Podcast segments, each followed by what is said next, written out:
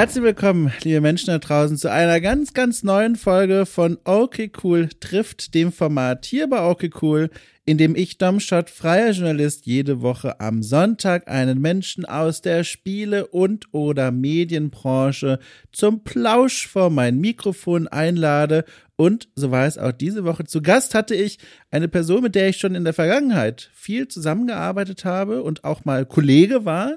Äh, es ist Michael Graf. Und Michael Graf, der ist sicherlich hier und da bekannt. Wenn nicht, ganz kurz äh, ein paar wichtige Meilensteine, Eckpunkte seiner jüngsten Biografie, die ihn euch ein wenig greifbarer machen. Zum einen ist er ganz frisch Head of Podcasts von der GameStar. Das heißt, seit August letzten Jahres, 2021, kümmert er sich hauptberuflich ganz konzentriert um die Podcasts und Audiogeschütze des Magazins GameStar und äh, allem, was dazugehört. Er denkt sich neue Formate aus, er nimmt viele Gespräche und Aufzeichnungen selbst mit auf und äh, sorgt dafür, dass auch neue Menschen mal ans Mikrofon kommen aus dem Gamester-Umkreis plus Freundinnen und Freunde als Gäste.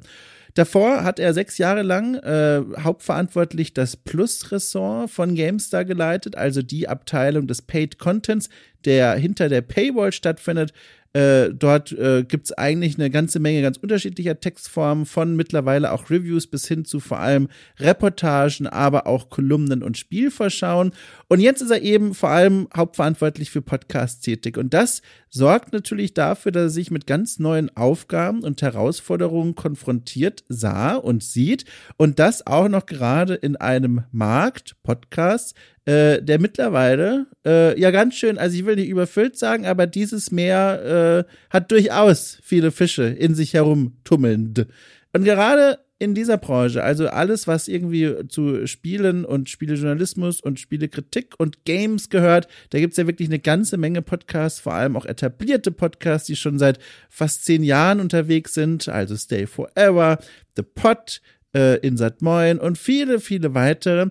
Und da hat mich zum Beispiel in unserem Gespräch sehr interessiert, wie er eigentlich dieser Herausforderung begegnet ist, äh, einen neuen Podcast, nämlich den der Gamestar, zu etablieren, beziehungsweise ist nicht ganz richtig, den Gamestar Podcast gab es schon mal vor vielen Jahren, der wurde dann vorübergehend wieder eingestellt und er hat das Ding jetzt wiederbelebt. Aber über all das sprechen wir in der Folge äh, und auch drumherum haben sie noch einige andere Themen mit aufs Papier geschlichen wobei ich gar nicht dazu gekommen bin, alles zu fragen, was ich gerne gefragt hätte. Ich hatte einen ganz langen Themenstapel mit reingenommen ins Gespräch und dann einfach mal geguckt, in welche Richtung wir gegangen sind. Und dann ergab es sich einfach so, dass wir vor allem über seine jetzige Arbeit als Head of Podcast gesprochen haben. Aber ich bin mir sicher, äh, ich werde mich ja ein weiteres Mal in naher Zukunft einladen und dann den ganzen Rest aufarbeiten. Äh, Apropos Aufarbeiten und Arbeiten. Micha hat seit einiger Zeit einen neuen PC, der ähm, ein bisschen äh, eine kleine Herausforderung an seinen Nutzer stellt, nämlich ein regulierbarer Lüfter ist mit an Bord. Und äh, über den haben wir zu Beginn unseres Vorgesprächs noch ein bisschen philosophiert, weil Micha schon eine Aufnahme hatte, nicht mit mir, sondern woanders, äh, wo der Rechner sich dann nach etwas mehr als 20 Minuten verabschiedet hat, weil der Lüfter zu, äh, zu schwach eingestellt war. Und darüber haben wir im Vorgespräch gesprochen und die letzten äh, Fetzen dieser Unterhaltung, die hört ihr zu Beginn unseres Gesprächs auch hier. Ich wünsche euch ganz viel Spaß mit dieser Begegnung zwischen Michael Graf und mir und weise einmal ganz freundlich darauf hin, apropos Paid Content, dass es auch bei OK Cool eine ganze Reihe von extra Podcasts gibt, nämlich jeden Freitag, wenn ihr OK Cool bei Steady für knapp fünf Euro im Monat unterstützt. Einen Link zum, äh, zur Steady-Präsenz findet ihr in der Folgenbeschreibung. Und jetzt mache ich höflich einen Schritt zurück, öffne euch die Tür und wünsche ganz viel Spaß mit diesem Gespräch zwischen mir und Michael Graf.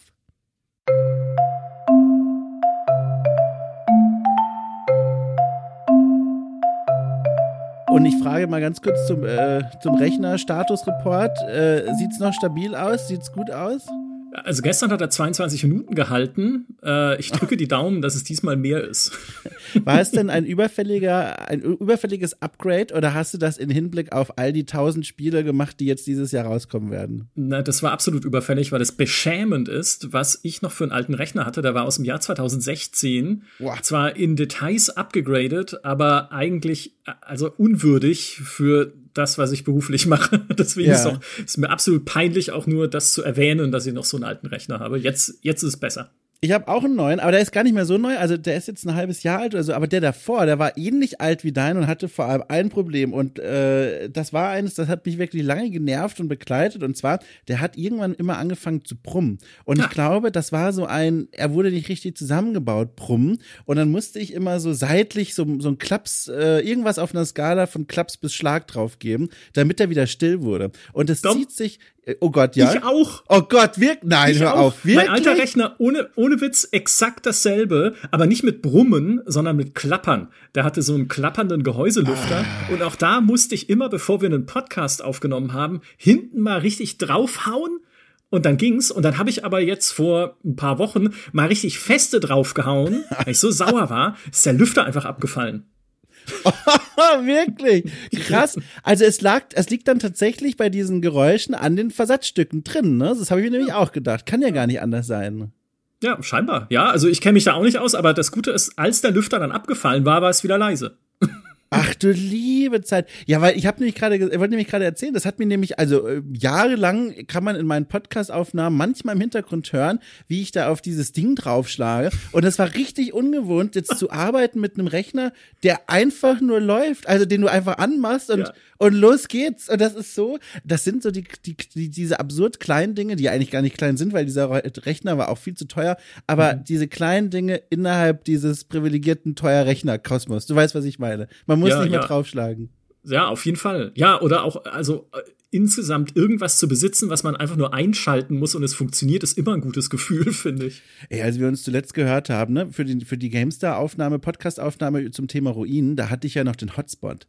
Und das war ja auch so ein Ding. Da habe ich dir ja noch erzählt, hoffentlich klappt das alles.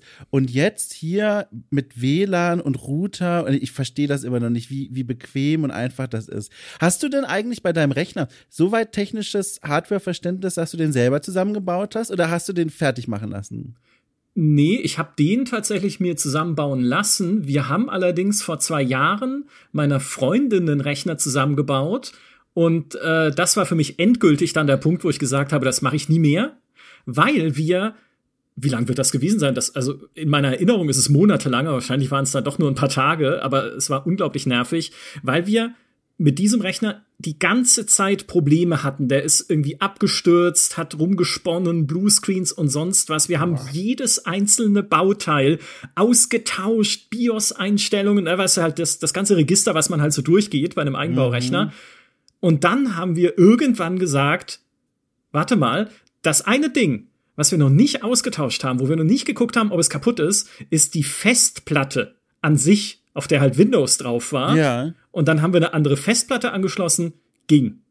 Dann war ah. diese dumme Festplatte kaputt, hat uns halt der damals der Versandhändler eine kaputte Festplatte geschickt. Und ah. wir haben gesagt, nee, komm, ich, das gebe ich mir nicht mehr. Ich habe jetzt keine Lust, meine Lebenszeit damit zu verschwenden, tagelang ja. nach einem Fehler zu suchen in so einem PC. Äh, lass, komm, lass mal einen zusammenbauen. Und das Gute ist, meine Freundin hat jetzt direkt, als ich meinen neuen Rechner gekriegt habe, sich auch einfach einen neuen gekauft, weil der immer noch ein bisschen zickt. Also ja, ja. ist besser. Ja, sehr gut. Nee, das gibt mir auch nichts. Es gibt ja diese Menschen, die für dieses Jahr ein Traum, sich diese, äh, diese Teile zu holen und die dann so nach und nach draufzustecken auf die naja, ich weiß nicht mal, wie man es nennen soll. Also in den Rechner reinzufriebeln, ne, dass es am Ende funktioniert, das gibt mir überhaupt nichts. Ich habe den Sebastian Stange gefragt, der auch hier mal äh, bei Gamestar war. Der ist ja absoluter Hardware-Fachgenie und mhm. also zumindest in meiner Welt. Ich kenne niemanden, der sich sonst so gut auskennt. Da habe ich ihn gefragt und hat er mir eine richtig schöne Liste mal gegeben an Sachen, die wichtig wären und worauf ich achten soll. Und dann bin ich damit zu irgendeinem Zusammenbauhändler gegangen und habe gesagt, hallo, das ist mein Wunschzettel, lieber Weihnachtsmann.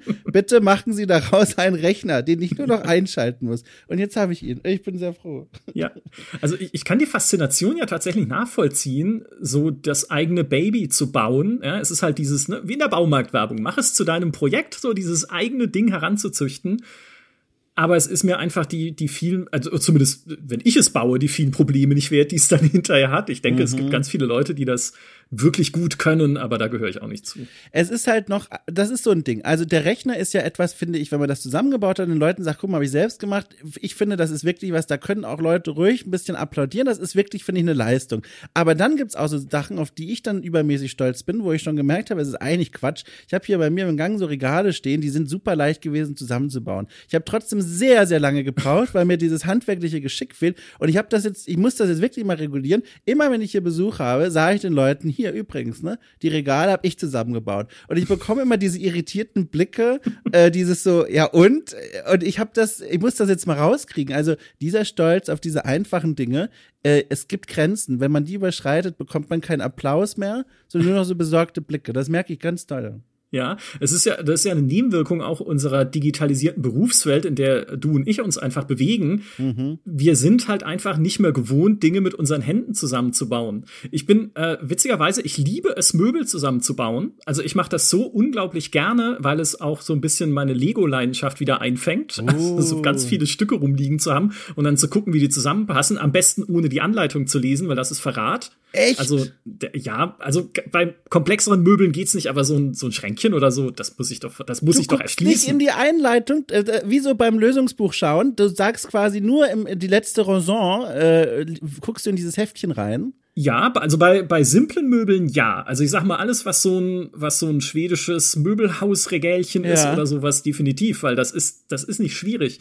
Wir haben hier allerdings äh, einen, einen Kleiderschrank stehen, der damals auch zusammengebaut werden wollte. Und den hatte ich bestellt auf einer Website, wo Kommentare drunter standen und Bewertungen. Ja, ist ein schöner Schrank, aber ihr müsst den bitte unbedingt mit vier Leuten aufbauen. Das geht nicht anders. Und nicht dann so, das ist doch jetzt Quatsch.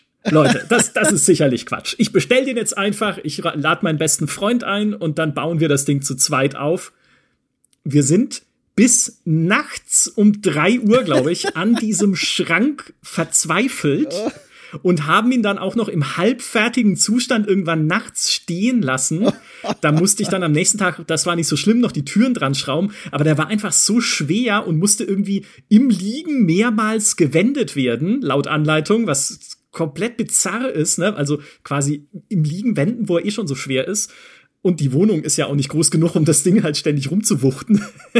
ah. Und äh, da muss ich mir am nächsten Tag sogar bei, bei meinen Nachbarn entschuldigen, weil die halt mich schon gefragt haben, was da bis spät in die Nacht so einen unfassbaren Lärm bei mir in der Wohnung gemacht hat. Und ich so, nein, es tut mir leid, es tut mir leid, ich werde nie wieder Internetbewertungen in Frage stellen. Es war richtig, wir hätten das mit mehr Leuten machen müssen. Also in solchen Fällen muss ich dann auch wieder zurückrudern und sagen, da ist eine Anleitung was Gutes. Aber bei so ganz simplen Sachen würde ich sagen, ah, das, das, das machen wir jetzt einfach. Ich finde das so spannend. Ich glaube, du hast den besseren Zugang dazu gefunden als ich. Bei mir ist es so, ich bin, ich bin wie, weiß nicht, ob du die Szene vor Augen hast, ist jetzt sehr spezifisch, aber Herr der Ringe 1, da reitet Gandalf mal, äh, ganz am Anfang hier irgendwie in Gondors Stadtbibliothek oder so und setzt sich da in den Keller und, und ähm, holt da ganz viele Pergamente raus und recherchiert und, ui, was ist das für ein Ring? Und so sieht es bei mir aus, wenn ich mir so ein kleines Regalchen kaufe, dann liegen die Einzelteile um mich herum und ich rolle diese Anleitung raus und durchdringe die erstmal. Also ich gucke mir die an und schaue mir jede Zeichnung an, auch aus so einem Interesse auch einfach, wie haben die das eigentlich gemacht, wie wird das präsentiert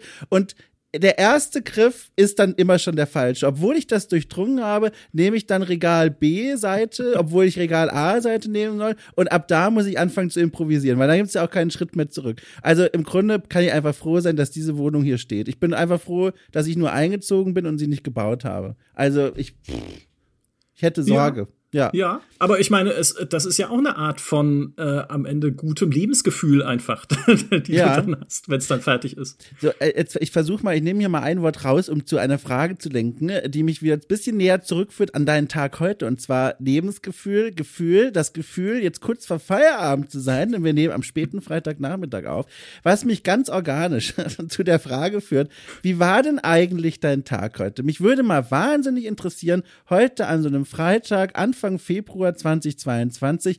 Was lag denn da so bei dir auf dem Schreibtisch? Was hat dich heute so umgetrieben? Was gab's da so? Oh, da fragst du Sachen, das ist alles schon verdrängt jetzt zu dem oh. Zeitpunkt. Äh, muss ich jetzt wirklich mal ein bisschen in meinem Gedächtnis stöbern? Ich fürchte ja. Äh, E-Mails, äh, Probleme, aber auch Lösungen. Mhm, es ist ja so, ich meine, ich bin ja in der Chefredaktion und dann ist, es ist oft gibt, also es gibt, eigentlich gibt es immer was zu besprechen. Es ist absolut absurd, manchmal sich zu vergegenwärtigen, wie viel man oder wie viel Zeit und, und auch Energie man damit verbringt, Dinge zu besprechen. Ne, gerade in einem mhm. Unternehmen, was halt irgendwie, wenn du was alleine machst oder nur mit ganz wenigen Leuten, dann ist es nicht so schlimm. Aber wenn man halt bei uns irgendwie 70 Leute um einen rumgeistern, irgendwie in diesem Kosmos und dann musst du, dann schickt dir da jemand eine E-Mail, dann schreibt da jemand in, äh, wir nutzen Microsoft Teams so als internes Chatprogramm, dann kommt da wieder irgendwas, dann gibt's irgendwie auf gamestar.de irgendeinen Kommentar oder irgendeine momentan haben wir ein Problem mit unserem GameStar-Podcast, dass er bei Google Podcasts nicht gefunden werden oh. kann, weil Google da ein technisches Problem hat. Dann mail ich da mit Google Support hin und her. Und wie schnell sich einfach ein Vormittag allein schon mhm. füllt mhm. mit diesem, okay, nächstes Ding, nächstes Ding, nächstes Ding. Ähm, plus, äh, dann passieren auch manchmal äh, angenehme Dinge. Ich habe heute einen Key bekommen für ein Spiel, über das ich noch nicht reden darf. Autsch. Ähm, aber das habe ich dann ein bisschen gespielt. Äh, das hat daraufhin meinen neuen Rechner zum Absturz gebracht. Das, das war auch toll. Aber ich denke, es lag am Spiel und diesmal nicht am Rechner. Da bin ich noch am rausfinden. Äh, äh, das war dann wieder ein bisschen schön. Das hat mich dann den Nachmittag über beschäftigt. Dann hatten wir eine lange, lange Themenkonferenz. Ne? Wie gesagt, es ist immer, immer so viel einfach vorauszuplanen auch gerade. Also übergreifend auch mit GameStar, mit GamePro, mit mhm. meinem ohne, wer macht welche Themen, was kommt da in den nächsten Monaten, wo hat irgendjemand angerufen und irgendwas erzählt, von dem ich noch nie was gehört habe, mhm. was aber super spannend wäre zu wissen, einfach für das, was ich sonst so mache. Und da dann zusammenzusitzen und zu planen, das verschlingt dann Zeit. Ja, und dann saß ich noch fünf Minuten lang da und habe mich einfach gefreut, bis ich den Link bekomme um, um mit dir reden zu können. ich, ich, ich hake mal ganz kurz rein. Also eine Frage aus reinem Interesse, du kannst auch sie unbeantwortet lassen oder, also, ach so, äh, nicken und Kopfschütteln sehe ich natürlich jetzt nicht, aber mir ein Signal geben, wenn du darüber nicht sprechen darfst. Aber dieses, dieses Spiel, ne, zu dem du heute Zugang erlangt hast, befindet sich denn irgendwo im Titel dieses Spiels eine Zahl? Ja. Befind, ist diese Zahl kleiner als fünf?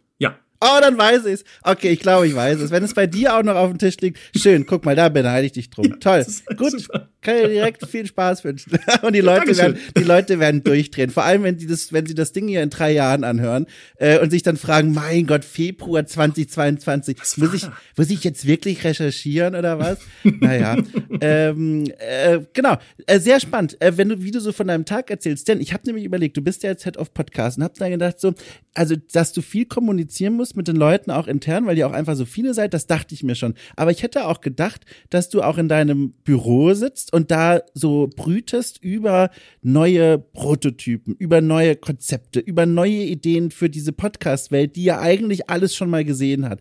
Ist das überhaupt noch Teil deines Alltags? Kommst du dazu überhaupt noch oder bist du so beschäftigt, vor allem mit dieser Kommunikation und Informationen weitergeben und verarbeiten? Wie ist denn da so die Gewichtung? Äh, nee, Brüten und Brainstorming war äh, die letzten Tage äh, tatsächlich. Oh. Ja, ja, das, das ist super wichtig und das ist auch das Spannende ja an dem Job, weil äh, ich bin ja jetzt auch schon durch ein paar Jobs durch, sage ich mal, bei der GameStar und habe mich immer ein bisschen um was anderes gekümmert und gerade jetzt in diesem Podcast-Bereich, wo wir jetzt auch als Webedia Gaming, so als unsere Verlagsfamilie ja noch gar nicht so viel machen, sag ich mal, mhm. ist es super spannend zu überlegen, okay, was gibt's denn noch? Was könnten wir denn noch an coolen Ideen uns überlegen. Ich habe vor kurzem einfach mal also an einem Freitag, eigentlich, nee, genau vor einer Woche, an einem Freitag, eigentlich genau jetzt vor einer Woche, ne, wo ich es mir so überlege, mich hingesetzt, oder was vor zwei Wochen, ist ja wurscht jetzt, auf jeden Fall an einem Freitagnachmittag, mich hingesetzt und gesagt, okay, ich habe gerade einen Artikel fertig geschrieben über Distant Worlds 2, mhm. den spreche ich jetzt einfach mal ein. Und äh, das ist quasi jetzt kein Podcast, ne, aber mal zu gucken, Finden es die Leute cool? Äh, will das überhaupt jemand haben? Ein Artikel, den ich vorlese? Ist es nicht viel cooler, irgendwie ein Gespräch zu hören oder mhm. sowas? Um dann da halt mal ein bisschen zu experimentieren und Feedback einzuholen. Und das einerseits gab gutes Feedback, ne, ist gut angekommen. Den Leuten, die Leute hat's gefreut halt einfach, weil sie eh schon immer sagen, sie hören meine Stimme im Hinterkopf, wenn sie meine Artikel lesen, sie jetzt auch tatsächlich hören zu können, ja. Und äh, das andere ist einfach zu sehen, hey, mit diesem Audio, mit diesem Medium kann man halt auch noch ein paar mehr Sachen machen, als wir sie schon machen. Ja. Neue Ideen für Formate. Wir starten jetzt demnächst auch ein neues kleines Podcast-Format erstmal. Wir haben äh, letztes Jahr ja, was spielst du so gestartet mhm. als so ein Kompaktformat, wo man äh, einfach, wo eine Person dann halt ihr aktuelles Lieblingsspiel vorstellt. Ganz ganz kleine Sache einfach, aber auch da ist immer schön, dann das Feedback zu sehen, dass es Leute gibt, die das gerne hören und wo das irgendwie den Tag ein bisschen bereichert und mehr so in die Richtung zu gucken, was geht noch und was fehlt uns noch und wir haben so viel Begeisterung halt im Team, so viele Leute, die halt sagen, hey, ich habe mal Bock auf Podcast und ich habe mal irgendwie, ich, ich höre so diesen einen Podcast gerne und sowas in die Richtung würde ich auch gerne machen oder sowas. Ähm, ist halt super, das macht mega Spaß. Das heißt, du zapfst quasi die Gehirne von der gesamten Belegschaft an, in dem Sinne, dass sie quasi auch selber sagen, guck mal hier, das finde ich cool, darauf hätte ich Lust, können wir da nicht mal was machen? Und du ziehst dich nicht etwa in so eine Art, ich weiß nicht, Kreativräumchen rein, wo so verschiedene Gegenstände rumliegen, die dich vielleicht irgendwie auf eine Idee bringen könnten und dann sitzt du da und, und wie, wie der, weiß ich nicht, wie der verrückte Zauberer dann so, oh, das könnte man mal ausprobieren und diese Idee ist vielleicht auch cool. Also die Ideenfindung funktioniert auch ganz viel, wenn ich das richtig verstehe, im Gespräch mit anderen anderen aus dem Team. Ja, ich, ich finde das ein wunderschönes Bild mit dem verrückten Zauberer, aber das kann ich gar nicht. Ja. Also ich kann mich gar nicht alleine hinsetzen, beziehungsweise, naja, gar nicht würde ich nicht sagen, aber ich finde, es ist immer einfacher, verrückte Ideen zu erspinnen mhm. in der Gruppe. Und äh, im Prinzip der Urfunke, wo ich das gelernt habe, war damals TM bei den Drehbüchern zu die Redaktion. Das war diese Comedy-Serie, oh, ja. die wir bei der GameStar gemacht haben, damals noch für die Heft-DVDs. Ähm, und klar, man konnte sich schon alleine hinsetzen und sich irgendwas zusammen fantasieren oder irgendwie ein cooles Drehbuch oder zumindest eine Grundidee überlegen. Aber die besten Ideen kamen immer beim Abendessen mit Christian Schmidt, na, heute bei Stay Forever, liebe Grüße, und dem Toni Schweiger, der äh, damals die, äh, die, Redakt äh, die, die Produktion und die Regie und den ganzen Dreh halt gemacht hat. Und wir saßen dann in der Nähe von unserem damaligen Verlagsgebäude bei einem kleinen Italiener zusammen irgendwie in so einem Plattenbau, sah überhaupt nicht von außen irgendwie spannend aus, aber der kannte uns auch schon, der hat dann jeden Monat auch wieder gesagt, hey, schön, dass ihr wieder da seid, hier ist eure Lieblingspizza, so. Und haben dann da Drehbuchideen hin und her gesponnen. Und ich finde immer diese Art des Brainstormings in der, in der Runde so, hey, komm, lass einfach mal Ideen in den Topf schmeißen. Ja, wir wissen, dass irgendwie 95 Prozent davon wahrscheinlich doof sind, aber ist doch egal, weil 5 Prozent davon sind super und die können wir dann machen. Das finde ich immer viel produktiver als, zumindest für mich jetzt, äh, mich einfach irgendwo einzuschließen und mir selber dann irgendwas zu überlegen. Wie viel Spielraum hast du dann eigentlich noch aus diesen 95% doofe Ideen quasi äh, auch noch mal eine rauszugreifen und zu sagen, so, da glaubt keiner dran hier, aber ich versuche es trotzdem mal. Weil was ich, woran ich gerade denke, ist, bei mir ganz aktuell, ich habe, und ich kann schon gar nicht mehr rekonstruieren, wie ich drauf kam. Ich habe jetzt bei Okay Cool einen Newsletter gestartet, an den ich auch noch irgendwie mir überlege, so eine Art Podcast noch als Erweiterung dran zu schließen. Und dieser mhm. Newsletter heißt Okay Cool streichelt. Und die grundlegende Idee ist, dass ich mich frage, okay, ich nehme mir jetzt ein Spiel, äh, ein Tier in irgendeinem Spiel oder eine Kreatur und spiele jetzt mal mit aller journalistischen Ernsthaftigkeit die Szenario durch, was würde passieren, wenn dieses Tier hier in diesem Raum mit mir wäre und ich würde versuchen, es zu streicheln.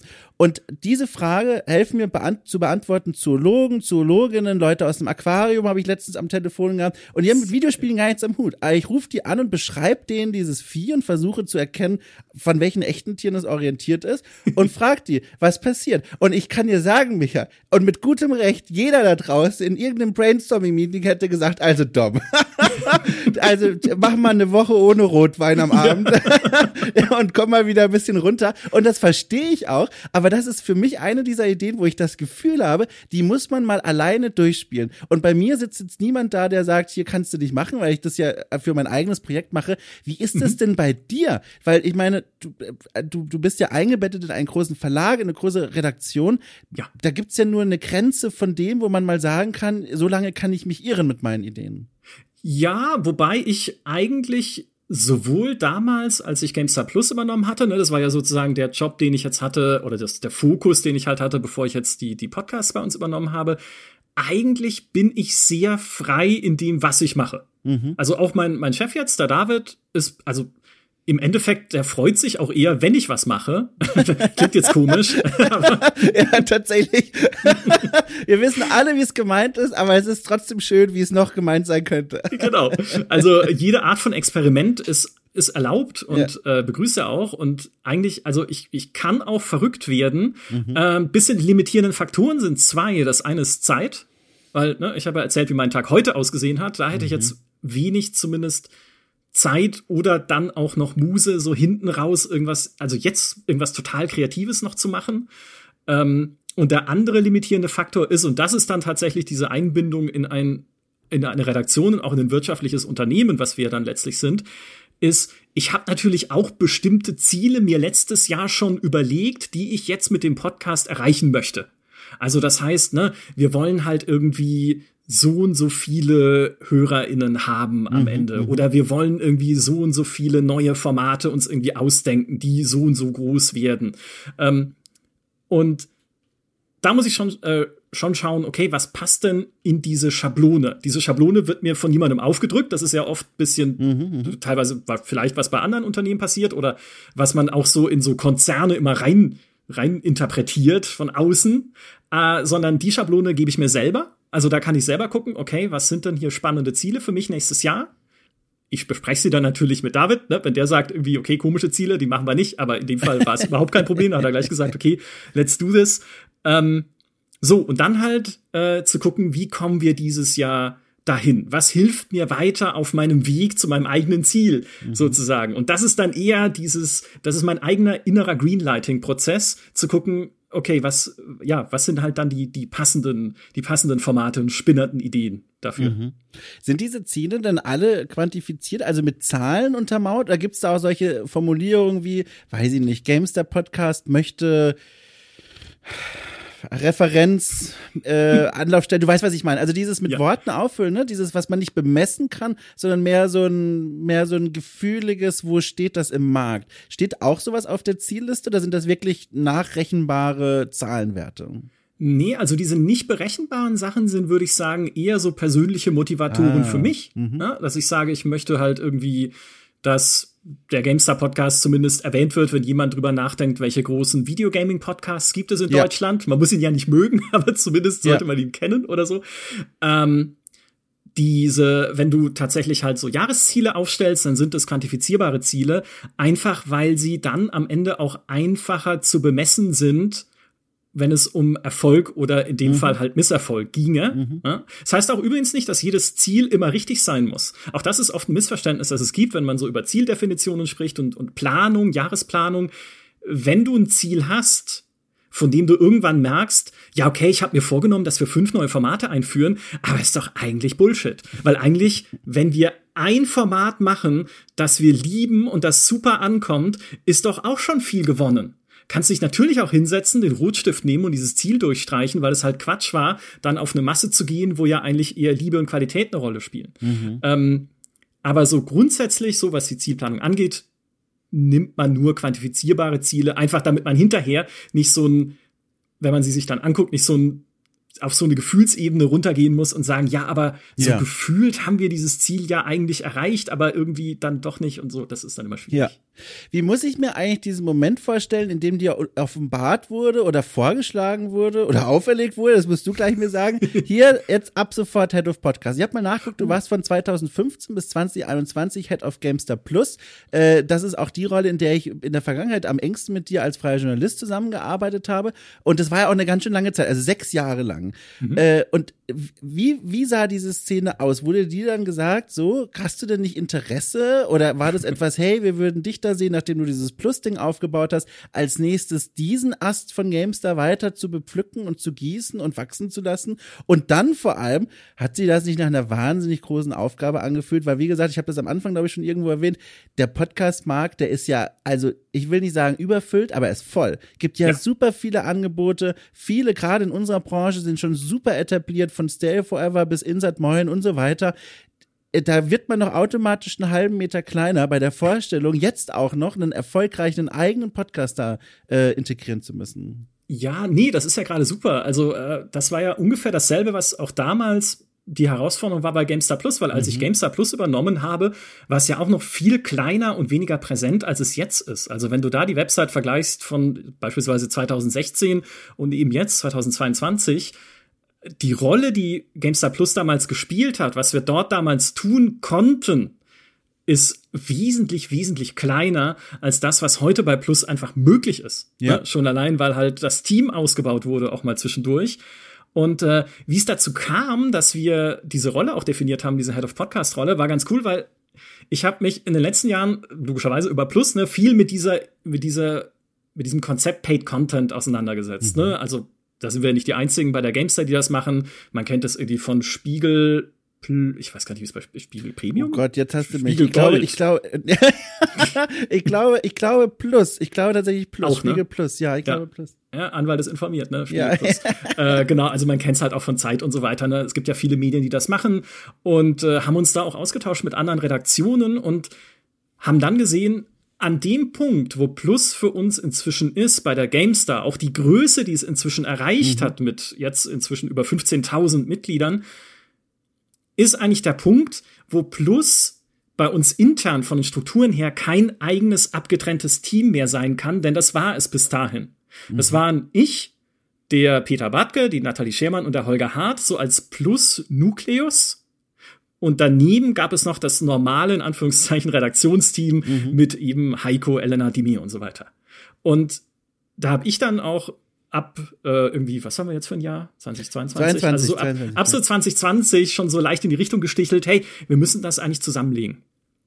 Weil es ist nicht mehr zeitgemäß, dieses Plus als so ein als so ein Addendum zu betrachten, sondern es hat sich inzwischen so weit entwickelt und ist auch so cool geworden und so, dass wir es eigentlich als, als eine Einheit begreifen müssen, was wir hier machen bei der GameStar. Ach. Und das spiegelt sich halt in anderen Redaktionen. Da muss ich mal ganz kurz einhaken, weil das finde ich ja super spannend. Da habe ich nämlich auch von außen so als Beobachter Gedanken gemacht, wie, wie diese Entscheidungsfindung ausgesehen haben könnte. Und man hätte doch da jetzt auch durchaus sagen können, aber ist es nicht eigentlich total vorteilhaft, so ein Team zu haben, weiterhin, so ein Plus-Nukleus, der gar nichts mit diesem, in Anführungszeichen, normalen Redaktionsalltag zu tun hat, weil der sich wirklich völlig unberührt von vielleicht sogar auch tagesaktuellen Themen oder Trends oder, oder oder oder einfach nur um diese oft ja auch aufwendigeren Plusstücke kümmern kann. So von außen, als jemand, der da jetzt nicht mit drin steckt, erscheint mir das auch ein sinnvoller Grund, gegen so eine Zusammenführung zu sein. Gab es denn diese Überlegung auch in dem Raum?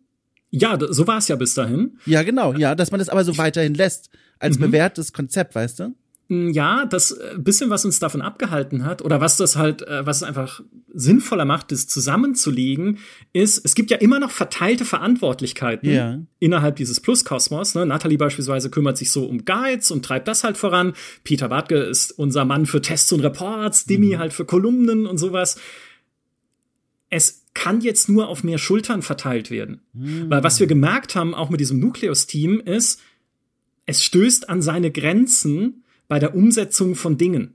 Mhm. Also irgendwo ist dann, war halt für mich auch 2020 beispielsweise, ganz absurdes Beispiel, aber da hatte ich eine extrem stressige Zeit. Mhm. einfach, weil ich kurz vor Jahresende all die Guides organisiert habe für Cyberpunk 2077, was für uns halt einfach ein wichtiges Guide- und Spielhilfenthema war ja. in dem Moment, wo wir auch, wo ich auch gesagt habe, komm, ich will mal wieder etwas machen, was eine GameStar einfach lange nicht gemacht hat mhm. und eine Komplettlösung machen lassen oder beziehungsweise halt machen irgendwie zusammen mit der Gloria, mit unserer freien Autorin, die das dann übernommen hat, wo alle gesagt haben, Komplettlösung braucht keiner mehr, ne, das ist, das kannst du nicht machen. Und ich so, nein, doch, ich will das jetzt haben. Dafür, auch dafür haben wir Plus. Ich will einfach mal anachronistisch sein dürfen, mhm. jetzt hier. Und dann haben wir es gemacht. Und es war aber halt ein, ein, ein Wahnsinnswust an Arbeit, der da äh, mich überrollt hat. Ich dann gemerkt habe, erstens, ich sollte das nicht selber machen. Also das frisst halt so viel Zeit. Ne? Das heißt, da muss man das irgendwie anders verteilen. Plus halt nebenher noch die anderen Plus-Sachen, die wir ja natürlich auch in dem Zeitraum nachgemacht haben. Die Reportplanung, die ganze weitere Inhalteplanung. Plus war ja mhm. immer eine, eine, Planung, die auf Monate im Voraus schon so grob angelegt war, um zu gucken, äh, was machen wir wann. So, und das war halt, wie gesagt, 2020 so der Punkt, wo ich dann gemerkt habe, nee, es ist besser, diese, diese wie kann man sagen, diese Verantwortung zu vergemeinschaften mhm. sozusagen und dafür zu sorgen, dass das das plus überall ein Pflänzchen ist, was mitsprießt yeah. bei allem, was wir tun. Ja, also bei allem, was wir tun und denken, gibt es nicht und es gibt auch noch Plus, ne? also nicht so als, als externes Ding, an das irgendwie jemand anders denkt, sondern wir denken an alles ganzheitlich. Und das war mir dann einfach sehr wichtig, um das dann auch ein bisschen voranzutreiben. Und wie gesagt, das hat sich in anderen Redaktionen gespiegelt, mit denen wir gesprochen hatten, die auch gesagt haben, es ist sehr sinnvoll, ein eigenes Team zu bilden für sowas, solange es wächst, weil ein eigenes Team kann halt sehr, sehr konsequent und ungestört auch Veränderung vorantreiben und Dinge vorantreiben. Ne? Wenn du sagst, okay, ihr konzentriert euch jetzt nur auf das eine Ding, dann bist du natürlich viel freier und viel, ne, wie du auch gesagt hast, viel, viel konzentrierter darin, dann mhm. das zu machen. Ähm, aber gerade an dem Punkt, wo Plus dann war, ne, wo es auch schon etabliert war, wo wir gesehen haben, es ist groß genug, es ist erwachsen geworden, haben wir dann auch intern immer gesagt, ist doch so eine Präsentation gebaut mit, wir haben irgendwie jetzt den Plus-Code geknackt, so ein bisschen. ähm, Plus-Code äh, geknackt, sehr gut. und dann, das war halt der Punkt, wo wir gesagt haben, so, also jetzt kann es aufgehen im gesamten Team als wirklich fester Bestandteil der einen GameStar. Es gibt keine zwei GameStars mehr bei uns in der Redaktion. Es gibt nicht Plus und es gibt andere Sachen, ne, in Anführungszeichen, ja. sondern es gibt einfach die GameStar und Plus ist ein natürlicher Teil davon. Und dann war halt aber die natürlich die entscheidende Frage, was mache ich denn dann? Weil ich hatte ja dann äh, im Prinzip auf mein eigenes Bestreben hin keine eigene Abteilung mehr, die ich ja. hätte führen können, sondern äh, ja, halt äh, irgendwie musste mir dann einen neuen Job ausdenken, so mehr oder weniger. Und dann haben wir tatsächlich hin und her überlegt, gab mehrere Optionen. Für mich aber der, der Treiber so ein bisschen jetzt auch in diesen Audiobereich zu gehen, war nicht nur, dass ich es halt super gerne mache, ne? ich meine, man merkt es vielleicht, ich rede mhm. einfach gerne und ich erzähle gerne, sondern mehr auch wieder inhaltlich tätig zu werden. Also ein bisschen wegzugehen von diesem, äh, was natürlich auch immer Zeit kostet, ne? auch mit einem Team zu arbeiten und so Personal zu führen, ganz klassisch, also einfache Managementaufgaben, das wieder ein bisschen zurückzufahren und abzugeben und dafür zu sagen, nee, guck mal, dafür hoste ich jetzt halt die Podcasts, weil ich liebe es, ja, auch bei den, wir haben sie ja vorher schon gemacht, bei den Podcasts, die ich selber gemacht habe, ich habe immer so einen Spaß, einfach mich da mit den Leuten zu unterhalten, sowohl intern als auch extern, mache ich das doch einfach jetzt mehr und mehr zu meinem Beruf und dann habe ich so gedacht, okay, was kann man da noch weiter ausbauen? Dann auch in Diskussion halt mit dem René Häuser, unserem äh, Managing Director und dem David Hallmann, meinem jetzigen Chef, geschaut, okay, wie können wir denn dann diese Rolle noch ausbauen? Was können wir denn mit Audio noch erreichen? Ja, lass uns doch halt diese Head of Podcast Rolle draus machen und generell dich für unsere Audioangebote verantwortlich machen. Mhm. Und ich so, das klingt am Plan. Und so, so kam das. Bevor wir weiter in diese Audiorichtung gehen, jetzt, ich würde so gerne in diesen roten äh, Geheimaktenordner mal reinschauen. Jetzt frage ich dich, ob ich das darf, beziehungsweise du kannst selber entscheiden, wie viel du da preisgeben möchtest und darfst. Welche anderen Optionen gab es denn noch so? Also, was würde mir ja brennend interessieren, was lag denn da so an Umschlägen auf deinem Tisch neben Head of Podcast, andere Marschrichtungen, in die es für dich hätte gehen können? Naja, es ist ein bisschen diese, also einerseits hätte man sich überlegen können, halt mehr in eine Management-Richtung zu gehen. Mm. Das heißt, dass ich mm. mehr verschwinde aus dem Tagesgeschäft der mhm. GameStar und mehr so eine übergreifende Position gehabt hätte, finde ich, wäre halt auch eine Möglichkeit gewesen. Jetzt weniger reizvoll im Vergleich zu dem, was ich jetzt habe. Ja. Plus, es gibt ja noch andere Stellen, äh, die bei einer GameStar immer mal wieder frei werden. Oder nicht nur bei der GameStar, halt bei Webedia Gaming insgesamt. Ähm, unter anderem, ich glaube, das kann ich sagen, weil die war lange ausgeschrieben, haben wir ja einen äh, neuen Leiter oder eine Leiterin gesucht für unsere ganze Videoabteilung. Ah. Und das hätte man auch überlegen können. Ja, ist das vielleicht was? Möchte ich das vorantreiben? Finde ich das spannend? Ja, ich finde es super spannend. Video ist halt ich meine, Audio ist besser, da müssen wir nicht drüber reden, ist ein Podcast. Aber natürlich kann man auch bei Video super viel, super kreative oder spannende Sachen machen. Ähm, ich fand aber letztlich diesen Gedanken, hey, wieder das eigene kleine Baby, wie gesagt, wie damals bei Plus, habe ich natürlich nicht alleine gemacht, Plus, ne, bitte nicht falsch verstehen. Auch, ja, ja, ja. Das war natürlich auch ein, ne, ein Team-Effort. Einerseits natürlich später mit dem Team, was dann kam und was ich einstellen durfte für GameStar Plus, aber auch schon vorher mit unserem Produktteam, mit Daniel Visarius, mit äh, der Produktmanagerin, mit der Aline, die damals noch mit dran gearbeitet hat. Also äh, so ganz alleine war es nicht, aber für mich dieses ne, wieder so ein kleines ein kleines Pflänzchen zu geben mhm. und tagtäglich zu gießen, um für uns etwas Tolles daraus zu schaffen. Und das Video ist halt schon groß, ne? Ich meine, wir haben halt mhm. äh, logischerweise einen großen YouTube-Channel, äh, wir machen halt das Twitch-Streaming-Programm und so weiter.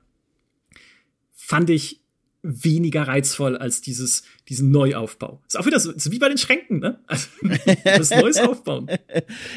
Mit welchem Blick bist du denn da so reingestartet? Oder lass mich mal anders fragen. So der erste Arbeitstag quasi als Head of Podcast oder die erste Arbeitswoche, hast du dich dann erstmal so komplett umgeguckt, umgeguckt in dem Segment, was gibt's denn eigentlich schon so? Wo könnte man sich da rein platzieren? Oder mit bewusst erstmal die, die, ich sag mal, Konkurrenz in Anführungszeichen ausgeblendet und einfach die Games da quasi angeguckt und überlegt, was würde denn zu der passen? Von welcher Richtung bist du denn da dran gegangen?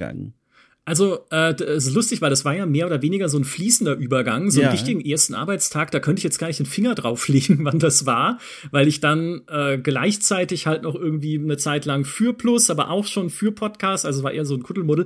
Ähm, womit ich mich aber tatsächlich in all der Zeit, die wir den GameStar Podcast ja schon machen, wir haben ihn ja schon 2017, man muss sagen, neu gegründet. Es gab ja. vorher schon mal einen, der ist dann aber eingestellt worden, 2017 neu gegründet. Der Maurice Weber, der Dimitri Halley und ich. Ähm, aber was wir in all der Zeit nie gemacht haben, ist uns überhaupt zu beschäftigen mit dem ganzen Podcast-Umfeld. Mhm. Also ja, wir hatten irgendwann mal auf einen Button gedrückt, dass dieser Podcast auf iTunes ist und dafür einen Account angelegt. Und wir haben auf einen anderen Button gedrückt, dass der Podcast auf Spotify ist und vielleicht noch auf Deezer und Amazon Music und halt die ganzen Plattformen. Aber so richtig mal geguckt, okay, was gibt es da draußen eigentlich noch für andere Podcasts? Wir kannten natürlich Stay Forever und mhm. The Pod und halt natürlich logischerweise gerade in unserem Videogames-Bereich die, die anderen äh, Podcasts, die da so unterwegs sind. Aber ich glaube, ich habe zum ersten Mal auf äh, beispielsweise Chartable geschaut, was einfach so eine Podcast Chart-Seite ist und man gucken kann, wo stehst du gerade, ne, auf welcher Chartposition mhm. in verschiedenen Kategorien, äh, als ich diesen neuen Job hatte und dann erstmal so damit angefangen, hey, ja, was kann man denn daraus lernen, wo die anderen stehen, äh, stehen, welche Themen scheinen denn überhaupt gut zu funktionieren in diesem Podcast Kosmos und sowas. Und äh, das war vorher einfach eher, eigentlich war es, ein, also will ich sagen, ein Hobby, weil das war es dann doch nicht, dafür was schon natürlich im Arbeitskontext, aber der Podcast war für uns immer eine Nebenbeschäftigung. Ach. Und dann zu sagen, jetzt, jetzt machen wir das doch mal ernsthaft, jetzt machen wir doch, jetzt gucken wir doch mal ernsthaft, und beschäftigen uns mit diesem Thema. Wir lesen vielleicht auch mal, oder ich in dem Fall, ne, lese mir auch mal eine Studie durch zum Thema, wie hören Leute überhaupt Audio und welche Erkenntnisse gibt es beispielsweise von irgendwie skandinavischen Medien, die diese Vorlesefunktion sehr stark ausprobiert haben und so und das mal ernsthaft zu betreiben und zu gucken, was passiert. Das mhm. ist, das war der größte Switch sozusagen, der umgelegt wurde. Das ist sehr spannend. Also, dass du zum einen beruflich da einen ganz neuen Horizont da entdeckt hast mit dieser Marktauswertung, sage ich mal, und dich da neu orientiert und eingearbeitet hast. Zum anderen kann ich mir auch vorstellen, das ist auch meine Frage an dich, man lernt sich, also zumindest in meiner eigenen Erfahrung, wenn man vermehrt mit Podcast plötzlich arbeitet, nochmal neu kennen. Und was ich damit meine, ist zum einen habe ich zum Beispiel gemerkt, als ich dann angefangen habe, verstärkt vor, vor einigen Jahren mit Podcast zu arbeiten, dass es einfach Tage gibt, an denen fällt es mir viel, viel, viel leichter, Podcasts aufzunehmen, Moderation zu führen, mich auf so ein Gespräch zu konzentrieren, als an anderen. Und auch die Art der Vorbereitung musste ich plötzlich irgendwie erstmal herausfinden, wie man sich auf so einen Podcast vorbereitet. Also, wie sehen zum Beispiel Stichpunkte aus? Gucke ich darauf, dass es möglichst wenige sind und mit zusammenhängenden Gedanken, auf die ich mich so abstützen kann beim Sprechen? Oder mache ich ganz viele, ganz kurze Stichpunkte aus Papier, wie so ein mhm. Spinnennetz um mich rum, damit ich bloß in den Abgrund der Sprachlosigkeit fallen kann. War das auch für dich so ein Moment des erstmal, man muss sich nochmal neu irgendwie kennenlernen als Podcaster? Ja, tatsächlich schon. Also ich kannte das natürlich schon vorher. Wir haben ja, wie gesagt, schon Podcasts gemacht und ich kenne es natürlich auch von der Vorbereitung auf irgendwie Talk-Videos, die wir ja auch schon immer gemacht haben, auch für GameStar Plus in GameStar mhm. TV und so weiter. Also so komplett die Arbeitsweisen umgestellt hat es nicht. Was es aber zum Teil umgestellt hat, ist die die Komplexität der Podcast-Vorbereitung, weil da, da äh, finde ich mich sehr wieder, weil wir jetzt auch, und das ist das Schöne, auch natürlich an meiner neuen Rolle, äh, ich mehr Freiheiten habe und wir mehr Freiheiten haben, wie tief wir im Podcast mal in ein Thema einsteigen. Und mein Paradebeispiel dafür ist ein Podcast über den Spielemarkt in China ja. den ich zusammen gemacht habe mit dem Human Nagafi, Unternehmensberater. Auch hier liebe Grüße. Ich weiß, er mag okay cool. Ähm, ah. Also äh, vielleicht hört er uns jetzt sogar. Ach, toll. fantastischer Typ, super Podcast, liebe diese Serie. Ähm, und für diesen China-Podcast hatte ich, glaube ich, 16 DIN A4 Seiten Notizen angelegt. Ja, geil. Einfach weil ich, ja, und wirklich, und es war, es war toll. Es war so ein, also wirklich dich auch zwei Tage lang hinsetzen zu können, um einen Podcast vorzubereiten, das wäre früher undenkbar gewesen. Wie gesagt, ja. das war eine Nebenbeschäftigung. Ja. Aber jetzt dann wirklich sagen zu können, hey, ich nehme die Zeit und Podcast ist halt nicht ein, auch da wieder, ne, kein Addendum, was halt irgendwie äh, so passiert, ja, dann reden wir halt über, ich meine, kannst du auch, ist auch toll, aber wir reden jetzt halt nicht über das Mittagessen von gestern, mhm, das wäre vielleicht mhm. eine gute Geschichte, aber äh, sondern wir steigen da jetzt mal richtig ein. Und ich habe mir so viele Quellen dann durchgelesen und so viele halt Geschichten einfach über diesen chinesischen Markt, wie ich es normalerweise auch getan hätte, wenn ich halt so einen wirklich großen GameStar Plus Report schreiben würde. Und das Allerbeste war dann, als wir diesen Podcast aufgenommen haben, also während des Sprechens sozusagen, habe ich gemerkt, ich blick in meinen eigenen Notizen überhaupt nicht mehr durch. Ich weiß gar nicht, an welcher Stelle sind wir gerade, ne? welcher Stichpunkt ist wo. Ich habe, während ich geredet habe, angefangen, was man nie machen soll, wild rumzuscrollen ja, geil, mit dem Mausrad in dieser Liste. Ja. Und dabei Absolut fährt der schrecklich. Satz irgendwie langsam so aus, aber man merkt gar Ja. nicht mehr, was man eigentlich sagt.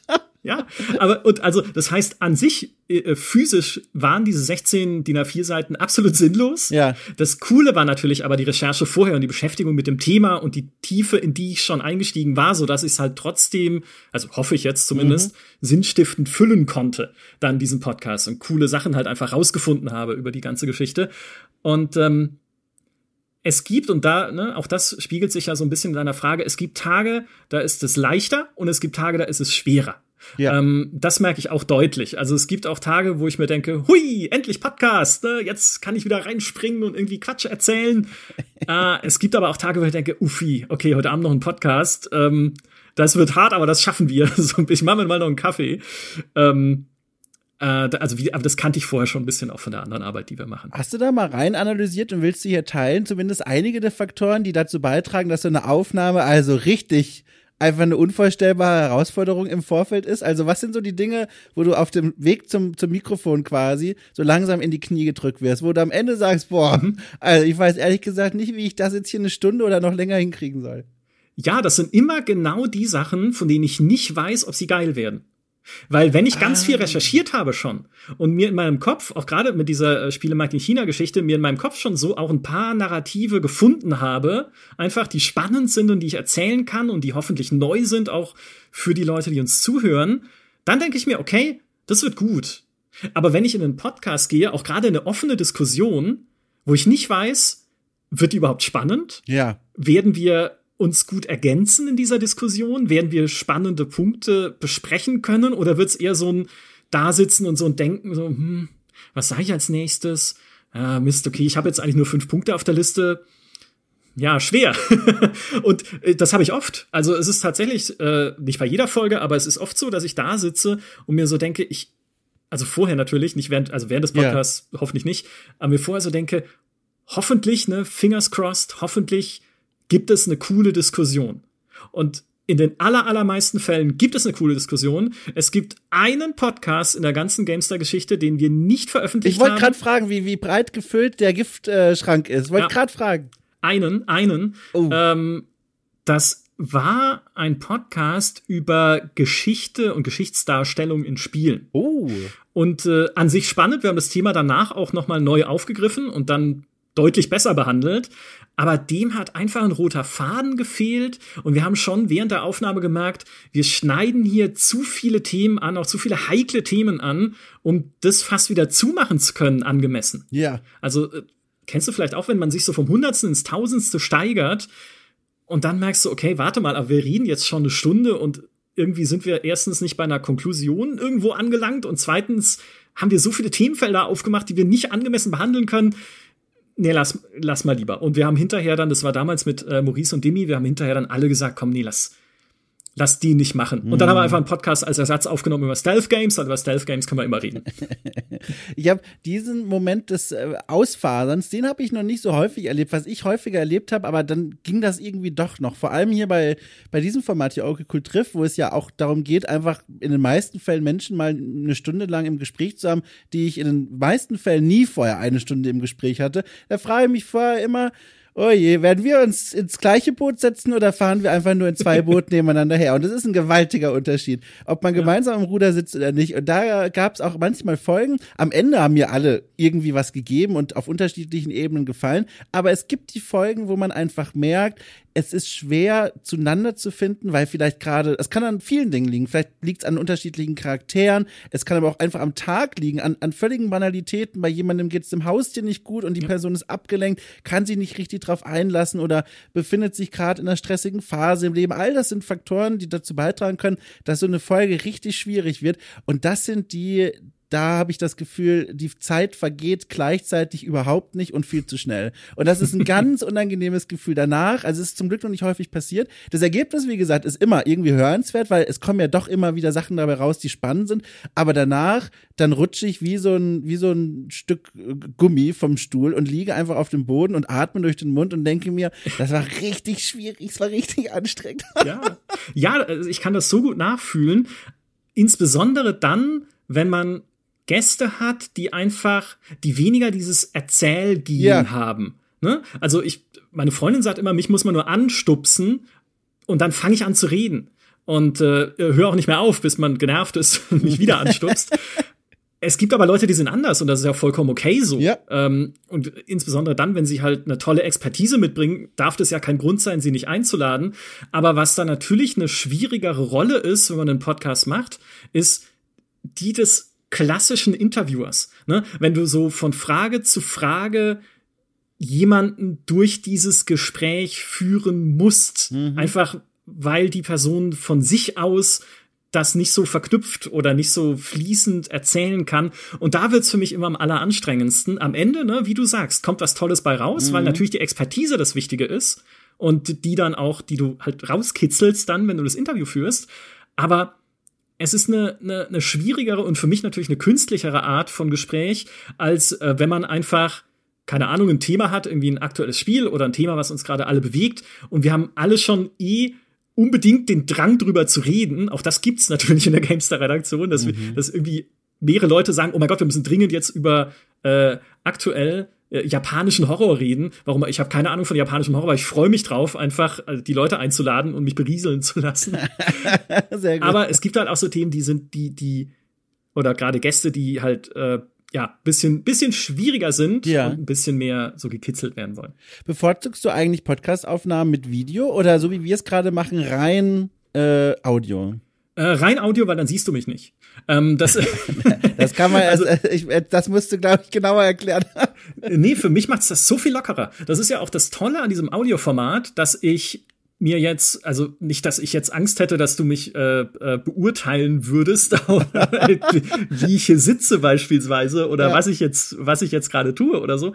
Aber diese Gesprächssituation ist für mich dadurch, insbesondere dadurch, nochmal so viel angenehmer, dass sie eben keine Videoübertragung umfasst, ja. sondern dass ich hier rumfläzen kann auf meinem Stuhl, dass ich hier äh, irgendwie, äh, weiß nicht, mir in der Nase pubeln könnte, mhm. wenn ich es wollte oder sowas. Und dass ich halt nicht äh, irgendwie drauf achten muss oder auch nur unterbewusst, ne? Ist ja oft so, dass, oder ich mir unterbewusst den Druck mache, wie sitze ich denn gerade? Äh, gucke ich, guck ich in die Kamera, äh, nick ich, wenn Dom was sagt. Jetzt ein blödes Beispiel, aber ich, ich hoffe, du ja, verstehst, ja, klar, ähm, ja. was ich meine. Und ich habe ein bisschen, wir haben auch schon versucht, mit Video aufzunehmen und es hilft bei bestimmten Leuten tatsächlich im Gesprächsfluss, wenn man sieht, jetzt möchte der oder die andere was sagen, ne? mhm. also wenn irgendwie Finger heben oder irgendwie Luft holen oder auch nur ein, ein vehementes Nicken dann schon zeigt, okay, da steckt noch mehr drin. Aber ich mag es tatsächlich am allerliebsten nur eine, eine Stimme zu hören. Ich finde, das ist ein super spannendes Thema. Ich habe nämlich jetzt äh, kürzlich zum allerersten Mal eine Cool Trifft Folge bei jemandem daheim aufgenommen und zwar bei der Belle, die ist Realisatorin bei bei Rocket Beans und ähm, und Cutterin und bei ihr war ich in der Wohnung und mhm. ähm, das war eine Art von Podcastaufnahme, die war eine ganz besondere, weil plötzlich man zum einen cool ganz viele neue Gesprächsthemen hatte, allein aus der Wohnung heraus. Also sie hat ohnehin also eine spektakulär eingerichtete Wohnung, äh, passt alles einfach zueinander. Allein darüber kann man schon die ersten 20 Minuten sprechen. Aber dann kommt so eine andere Seite mit rein und da merkte ich auch, ich habe mir das natürlich vorher schon gedacht, aber ich merkte es dann erst in der Situation. Es ist eine Herausforderung, zum einen sich von Körpersprache nicht ablenken zu lassen und zum anderen, wenn man drauf eingeht, das den Leuten zu visualisieren. Also wenn Bell zum Beispiel in einem Gespräch äh, die, die, die nicht antwortete sofort, sondern die Stirn in Falten legte und, und entweder besorgt aussah oder nachdenklich, dann hast du natürlich die Möglichkeit hinterher zu sagen, okay, die Stille schneide ich einfach raus, aber das mache ich hier nicht, sondern hier muss ich dann quasi sagen, sowas wie, du guckst gerade nachdenklich, weißt du, mhm. und ich muss den Leuten die Info mitgeben, aber gleichzeitig dieses organische Gefühl eines echten Gesprächs nicht gefährden. Und das klingt vielleicht für die Menschen da draußen nach einer lapidaren, normalen Gesprächssituation, aber du, das ist gar nicht so einfach. Das sind ja. plötzlich ganz neue äh, Herausforderungen, die man da lösen muss. Ja, total. Ich, es kann auch ein bisschen sein, dass uns die Pandemie da ein wenig äh, verdorben hat, sage ich mal, wie bei wie in allen Bereichen ja. und Belangen. Weil wir früher bei der GameStar die Podcasts, auch gerade in der Anfangszeit mit Demi und Maurice, auch naja, nicht alle, aber doch viele gemeinsam in unserem kleinen Vertonungskämmerchen aufgenommen mm. haben im Büro. Äh, was absolut fürchterlich ist, weil das ist winzig klein und nicht gut belüftet. Also auch allein da fällst du schon nach einer Stunde einfach raus, weil die Luft alle ist. Sehr gut. Aber es, es ging schon auch. Es ist aber einfacher tatsächlich mit Leuten, die man kennt.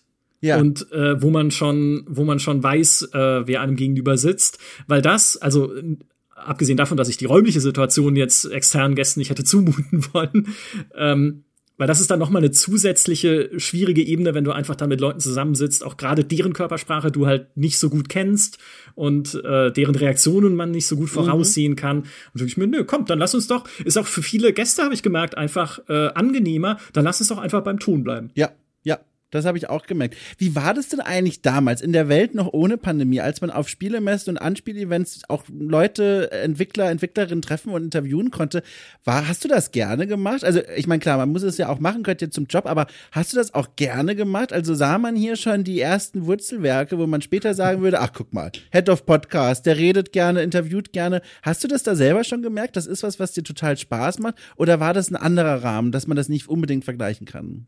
Äh, witz, nee, witzigerweise nicht. Also äh, gut, das ist eine gute Frage, da habe ich noch nie drüber nachgedacht, hm. aber eigentlich, es ist immer eine Frage, mit wem du sprichst und worüber. Eher vielleicht so rum, weil ich kann mich an viele Gespräche erinnern, die exakt nach dem Muster gelaufen sind, wie ich es gerade schon skizziert hatte, nämlich Micha zieht euch alles aus der Nase. Ja. Ähm, ich meine, man kennt es ja auch, es gibt natürlich auch gerade in der Spieleindustrie die berühmten PR-Pläne und ja. Leute dürfen dann zu ganz vielen Sachen nichts sagen oder immer nur denselben Satz, was so ein Interview total, total toll macht. Mhm. Äh, nicht. ähm, aber es gab auch Gespräche und äh, da erinnere ich mich auch an eines, das nie veröffentlicht wurde, aber das super war. Äh, ich weiß nicht mal mehr den, mehr den Namen des Designers, das war ein französischer MMO-Designer der ich äh, Saga of Rhythm damals entwickelt hat. Äh, kennt heute wahrscheinlich keiner mehr. Ich auch nicht, muss ich dazu sagen. Es war ein, ein, MMO, für das ich aber aus irgendwelchen Gründen nach Paris geflogen bin, um mit besagtem Designer zu sprechen. Und wir hatten off-camera ein, ein super spannendes Gespräch mhm. über Freiheit und Kreativität in Spielen. Das war noch vor Minecraft, als Kreativität noch nicht war, ich baue mir was aus Klötzchen, sondern die hatten halt in ihrem Spiel so einen Editor eingebaut, mit dem man halt irgendwie eigene, eigene Welten bauen konnte. Und dann sind wir halt wirklich so, ja, okay, wie wichtig ist das? Und das ist ja spannend, warum macht ihr das? Und was findest du, was gibt das Menschen da so? Und das war toll. Und das ist nie veröffentlicht worden, weil äh, ich weiß gar nicht, ob wir dann überhaupt über dieses Spiel noch groß berichtet Ach, sehr haben. Sehr gut. also vielleicht waren ein paar Zitate dann so drin im Artikel, ja. aber äh, und es war halt ein spannendes Gespräch, was wir so an sich viel Hintergrundwissen auch mitgegeben hat, was ja. ich vielleicht heute noch nutzen kann.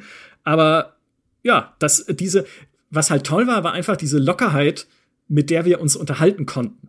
Und diese Lockerheit gibt es bei so gerade Event-Situationen oft nicht. Mhm. Also auch da, wenn ich denke, wenn du jemanden von Blizzard vor dir sitzen hast, erwarte nicht, dass das ein lockerer Plausch wird. Ja. Erwarte, dass er seine zwölf Sätze platzieren muss und halt noch ein bisschen auf Detailfragen antworten wird, ja, aber nicht eine, eine Plauderei, wenn wir zumindest über dieses eine Spiel sprechen müssen, was sie gerade zeigen. Ne? Also wenn es halt irgendwie Diablo 4 ist.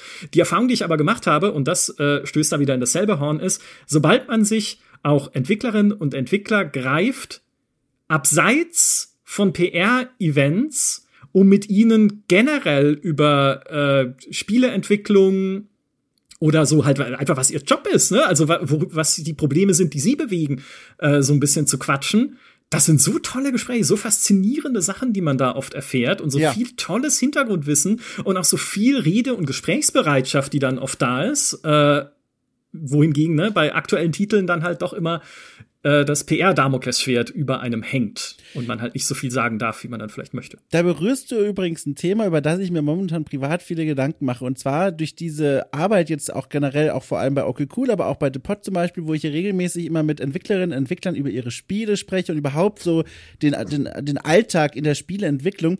Mir wird immer deutlicher vor Augen geführt. Eigentlich etwas, was man sich schon vorher denken konnte, aber für mich ist das jetzt immer greifbarer geworden wie oft man als jemand, der ein Spiel im Rahmen eines Tests zum Beispiel kritisiert oder einordnen will, wie oft man einfach daneben liegt, wie oft man Dinge vermutet und dann darauf ein Urteil aufbaut, das einfach nicht stimmt. Also wo man, wo quasi die Vorstellung des Kritikers oder der Kritikerin vorbeigeht an der Realität eines mhm. Entwicklerteams, die mit Budget hantieren müssen, die mit anderen Herausforderungen hantieren müssen. Klar, ich meine, das ist nochmal eine andere Sache, inwiefern berührt das dann am Ende ein Urteil über ein Spiel, aber die Herleitung, die sind oft einfach falsch. Also zumindest für mich. Also meine Sachen, manchmal habe ich in der Vergangenheit einfach gemerkt, ich habe falsche Dinge angenommen, weil ich viel zu wenig über Spieleentwicklung selbst wusste. Und jetzt bin ich gerade so, das ist so mein gute Nachtgedanke momentan quasi. Ich bin so am überlegen, ist, ist es vielleicht nicht an der Zeit, in der Zukunft vielleicht so als alternatives Angebot neben diesen klassischen Spielekritiken, ne, jemand setzt sich in sein Zimmerchen und spielt und schreibt dann darüber, was ja auch völlig in Ordnung ist,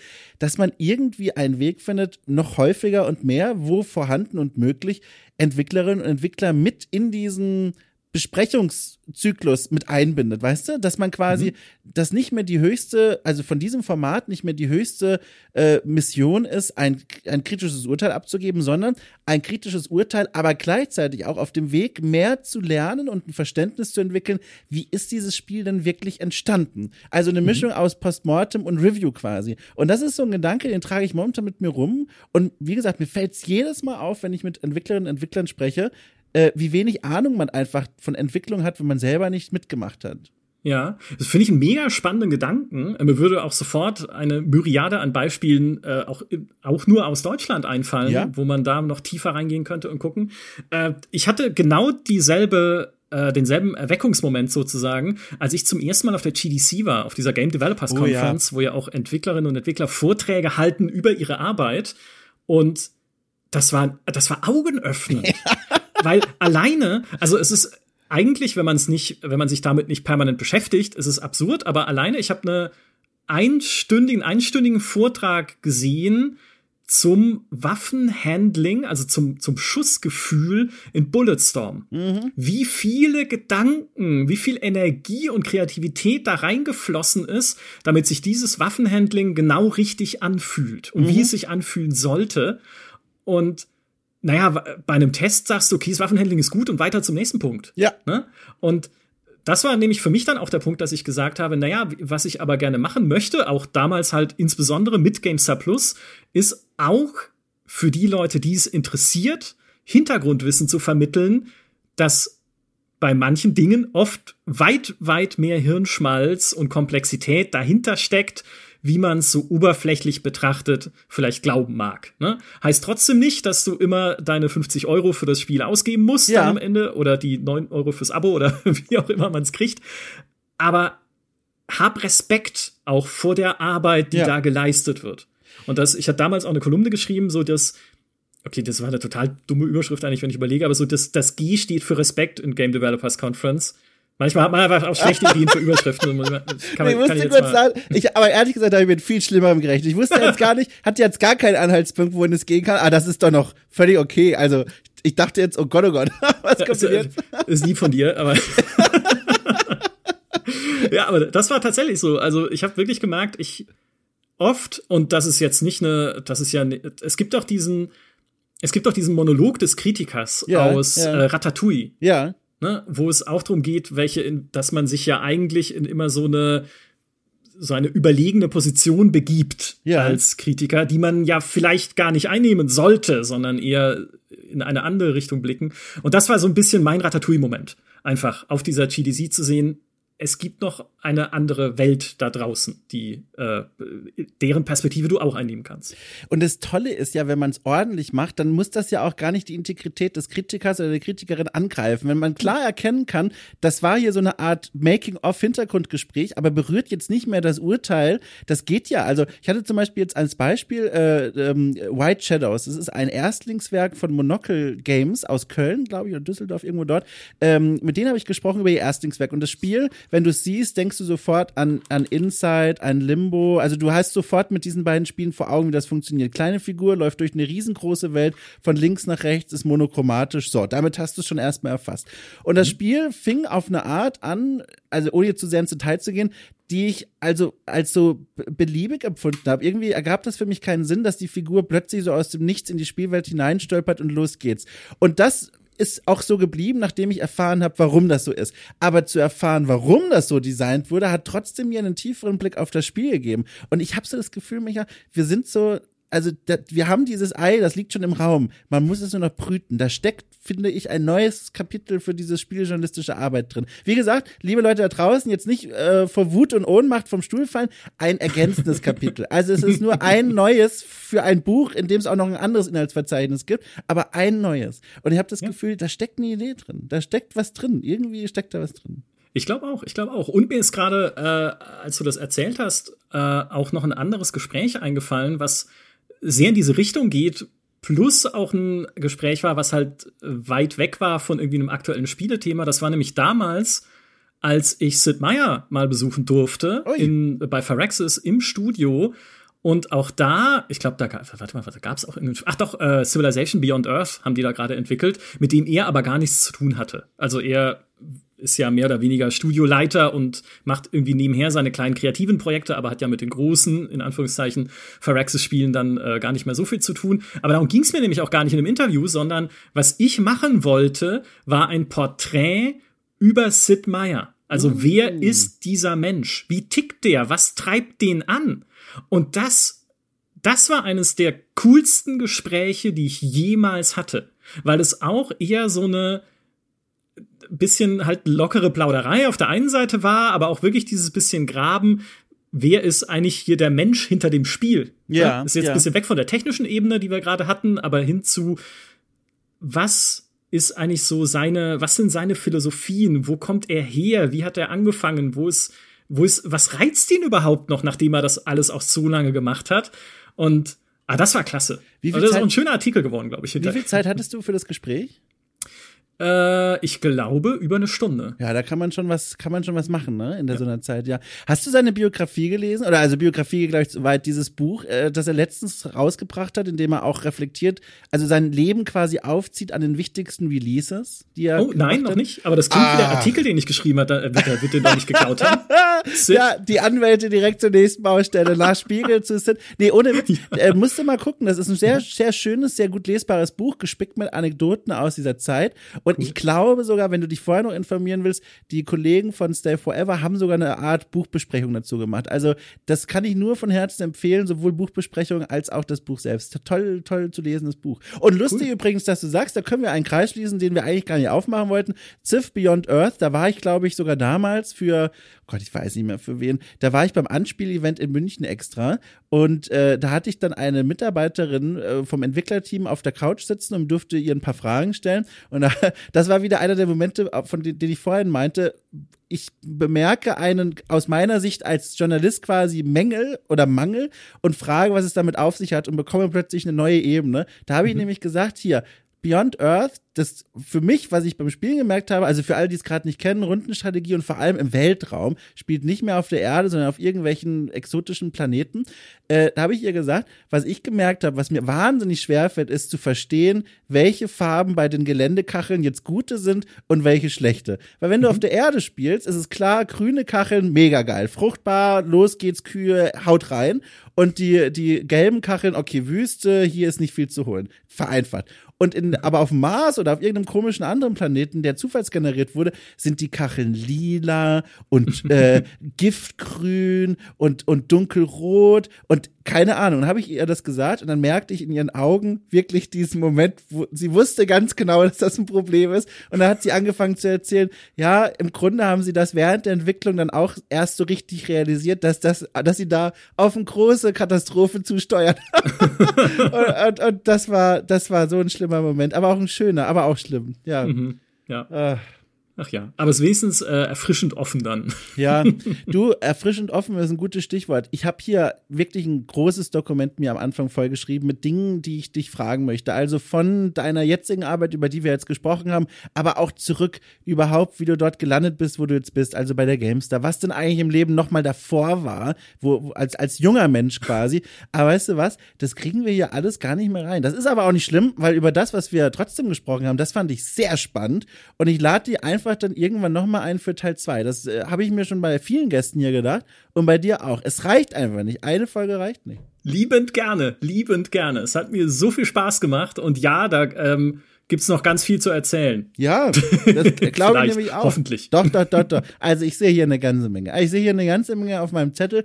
Oh aber ich glaube für den Moment, wir haben jetzt erstmal eine ganze Menge äh, Holz in die Hütte geholt. Nee, wie sagt man, ist das ein Sprichwort? Ich weiß es nicht. Ich weiß es nicht. Aber Ganz wir haben uns beim Gamestar Podcast inzwischen auch einfach zur Maxime gemacht, äh, Sprichwörter, das, das ist Sprachdiktatur, wir machen das, wie wir wollen. Da liegt der Hund im Hasen. Du, das ist eine, das ist eine Regel, der schließe ich mich sehr gern an. Das finde ich gut.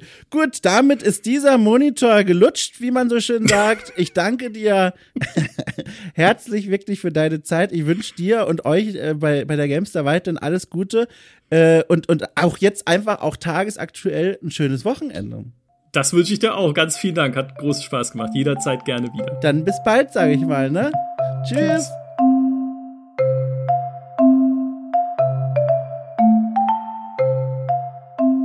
So, das war's. Vielen herzlichen Dank äh, fürs Zuhören äh, von diesem an dieses, welche Präposition auch jeweils richtig ist, Gespräch zwischen Michael Graf und mir. Mir hat diese Zeit ganz wundervoll gefallen. Es tat äh, sehr gut, mit ihm mal zu sprechen über seine Arbeit und alles drumrum. Und ich hoffe, ihr konntet das da draußen auch genießen. Wenn dem so ist, ein kleiner Hinweis im Sinne dieses Projekts Okay Cool.